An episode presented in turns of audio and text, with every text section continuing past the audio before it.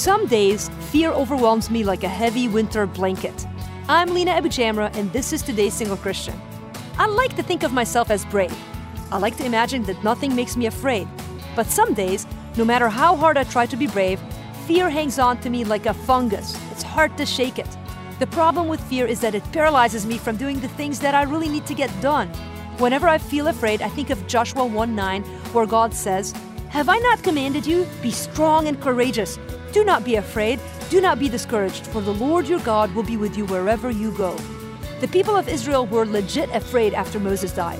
Facing the promised land that had evaded them for 40 years, they needed the reminder that God was still with them and ever present help in trouble. To their credit, they believed God and conquered the promised land as God had promised. The question is do you believe God? Prove it by dropping your fear. For more, visit today'ssinglechristian.com.